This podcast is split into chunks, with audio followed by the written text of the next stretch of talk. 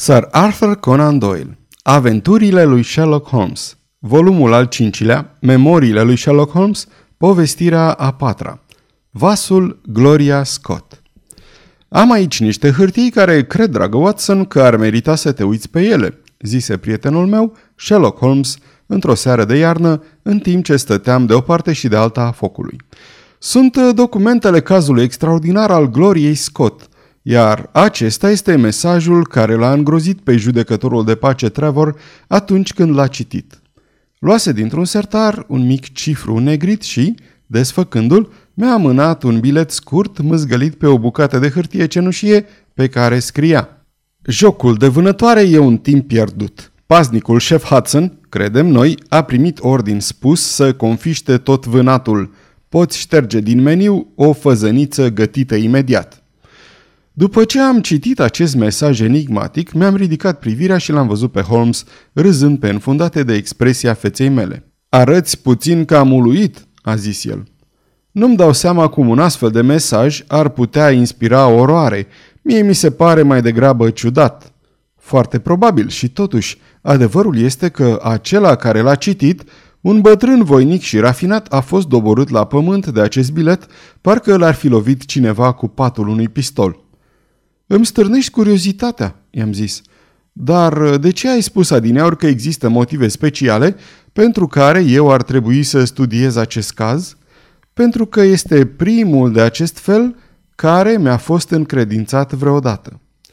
Mă străduisem deseori să-l fac pe prietenul meu să-mi spună ce îl determinase să se orienteze către cercetările penale, dar nu-l prinsesem niciodată într-o dispoziție comunicativă iar acum stătea în fotoliu aplecat înainte, cu documentele întinse pe genunchi. Apoi își aprinse pipa și fumă un timp uitându-se peste ele. Nu mai auzit niciodată vorbind despre Victor Trevor?" întrebă el. A fost singurul prieten pe care mi l-am făcut în timpul celor doi ani de colegiu. N-am fost niciodată prea sociabil, Watson. Preferam mai întotdeauna să mă plimb prin cameră și să lucrez la micile mele metode de raționament, astfel că nu prea m-am amestecat cu cei din același an ca și mine. În afară de scrimă și de box, nu aveam alte preferințe atletice. În plus, domeniul meu de studiu era destul de diferit de al celorlalți, așa că nu aveam niciun punct comun. Trevor era singurul pe care îl cunoșteam și asta numai prin intermediul accidentului cu câinele lui, Bull Terrier, care rămăsese înfipt în glezna mea într-o dimineață, în timp ce mă duceam la capelă. A fost un mod prozaic de a lega o prietenie, totuși a funcționat. Am rămas tintuit la pat 10 zile, timp în care Trevor obișnuia să vină pe la mine să vadă cum mă simt. La început nu stătea mai mult de un minut, dar în scurt timp Vizitele lui s-au prelungit și, înainte de sfârșitul semestrului, devenisem prieteni apropiați. Era un tip sincer și pasionat, spiritual și plin de energie, opusul meu în multe privințe. Dar aveam câteva teme în comun și ne-am legat repede unul de altul când am aflat că nici el nu avea prieteni. În cele din urmă m-a invitat la locuința tatălui său din Donithorpe, în Norfolk, iar eu am acceptat ospitalitatea lui timp de o lună din vacanța mare. Era evident că bătrânul Trevor se bucura de o oarecare avere și respect, fiind judecător de pace și moșier. Donithorpe este un mic cătun chiar la nord de Langmere, în regiunea Broads. Casa era o clădire mare de modă veche din cărămidă, cu grinzi din stejar și cu o potecă străjuită de tei. Aveau acolo mlaștini unde se puteau practica de minune vânătoarea de rațe sălbatice și pescuitul, o bibliotecă select preluată, din câte am înțeles, de la un fost locatar și un bucătar acceptabil, așa încât numai un om mofturos ar fi putut să spună că n-a petrecut acolo o lună încântătoare. Trevor, tatăl, era văduv, iar prietenul meu era singurul lui fiu. Din câte auzisem, mai avusese și o fică, dar murise de difterie în timpul unei vizite la Birmingham. Tatăl mi se părea extrem de interesant. Nu era un om cu o cultură prea vastă, dar avea în el o uriașă forță primitivă, atât din punct de vedere fizic cât și mental. Nu cunoștea aproape nicio carte, dar călătorise mult și văzuse mai toate colțurile lumii. Și își amintea perfect tot ce învățase. Fizic vorbind, era un om voinic, solid, cu un păr cărunt și des, cu o față bronzată, bătută de vreme și cu niște ochi albaștri, pătrunzători, aproape fioroși. Cu toate acestea, în regiune avea o reputație de om bun și generos, iar în tribunal era cunoscut pentru indulgența sentințelor lui. Într-o seară, la scurt timp după sosirea mea, ne delectam cu un pahar de vin de Porto după cină, când tânărul Trevor începu să vorbească despre acele obiceiuri de observație și deducție pe care eu deja le sistematizasem, deși nu-mi dădusem încă seama de rolul pe care acestea urmau să-l joace în viața mea.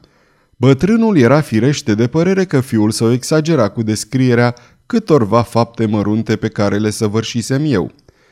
Haide acum, domnule Holmes, zise el râzând bine dispus. Sunt un subiect excelent. Dacă dorești, dedu ceva despre mine. Mă tem că nu prea am ce, am răspuns. Aș putea sugera că ați trăit cu frica unui atac la persoană în ultimele 12 luni. Zâmbetul îi pieri de pe buze și mă fixă uluit cu privirea. Ei bine, e destul de adevărat, zise. Știi, Victor, se adresă el fiului său, atunci când am anihilat banda aia de braconieri, au jurat să ne înjunghie și Sir Edward Hawley chiar a fost atacat.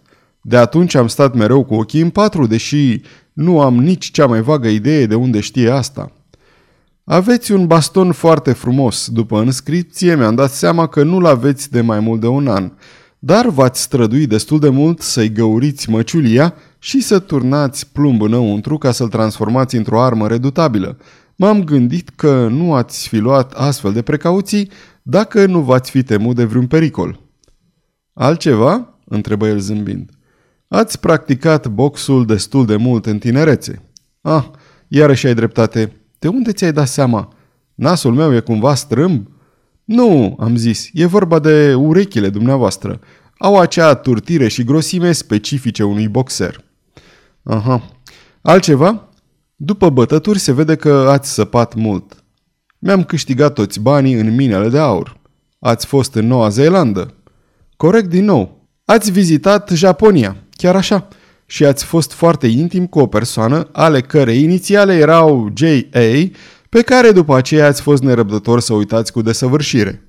Domnul Trevor se ridică încet, își fixă ochii mari și albaștri asupra mea, cu o privire ciudată și sălbatică, apoi căzu leșinat cu fața în cojile de nucă preserate pe masă. Aceasta este o înregistrare Cărțiaudio.eu. Această înregistrare este citită cu respectarea legislației în vigoare pentru www.cărțiaudio.eu. Copierea, repostarea, multiplicarea, vânzarea, închirierea sau difuzarea publică a acestei înregistrări, fără acordul scris al www.cărțiaudio.eu, constituie infracțiune și se pedepsește conform legislației în vigoare. Pentru noutăți, vă invităm să vizitați site-ul www.cărțiaudio.eu și să ne susțineți cu un like, subscribe și follow pe canalul de YouTube Cărți Audio.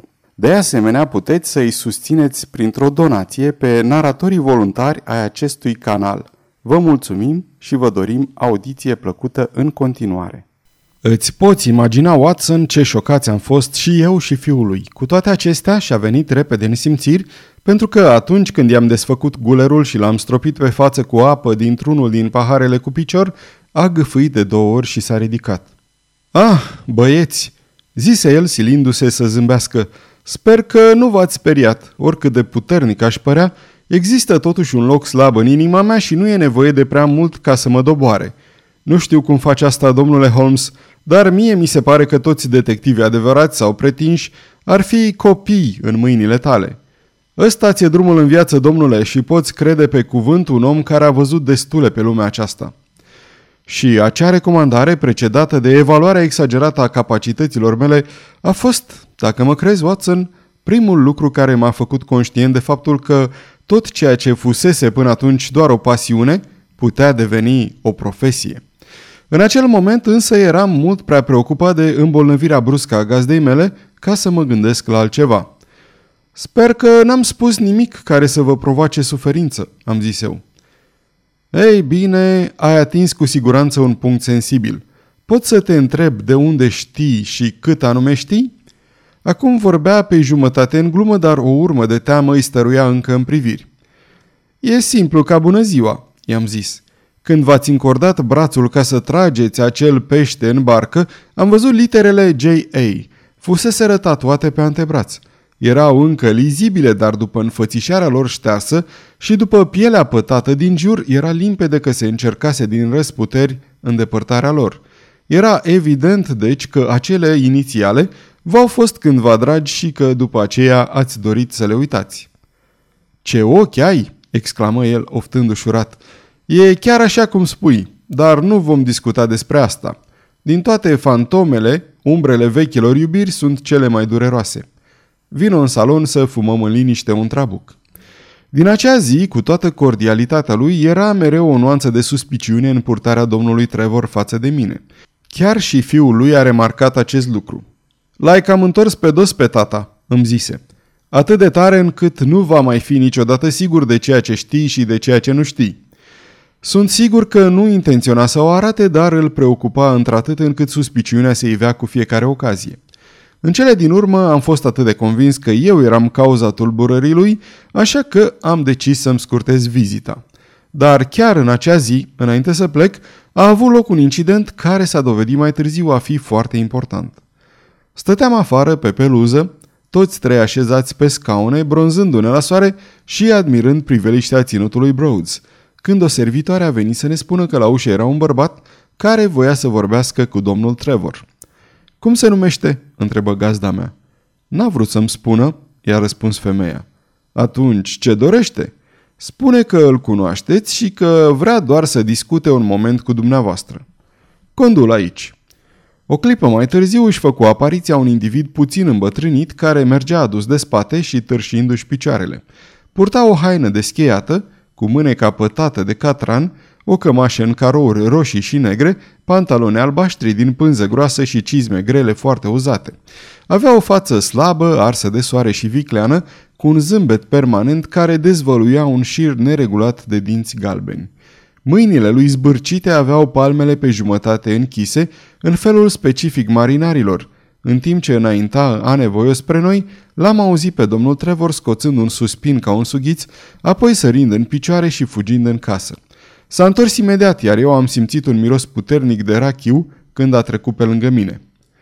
Ei bine, omule, zise el, ce pot să fac pentru dumneata?"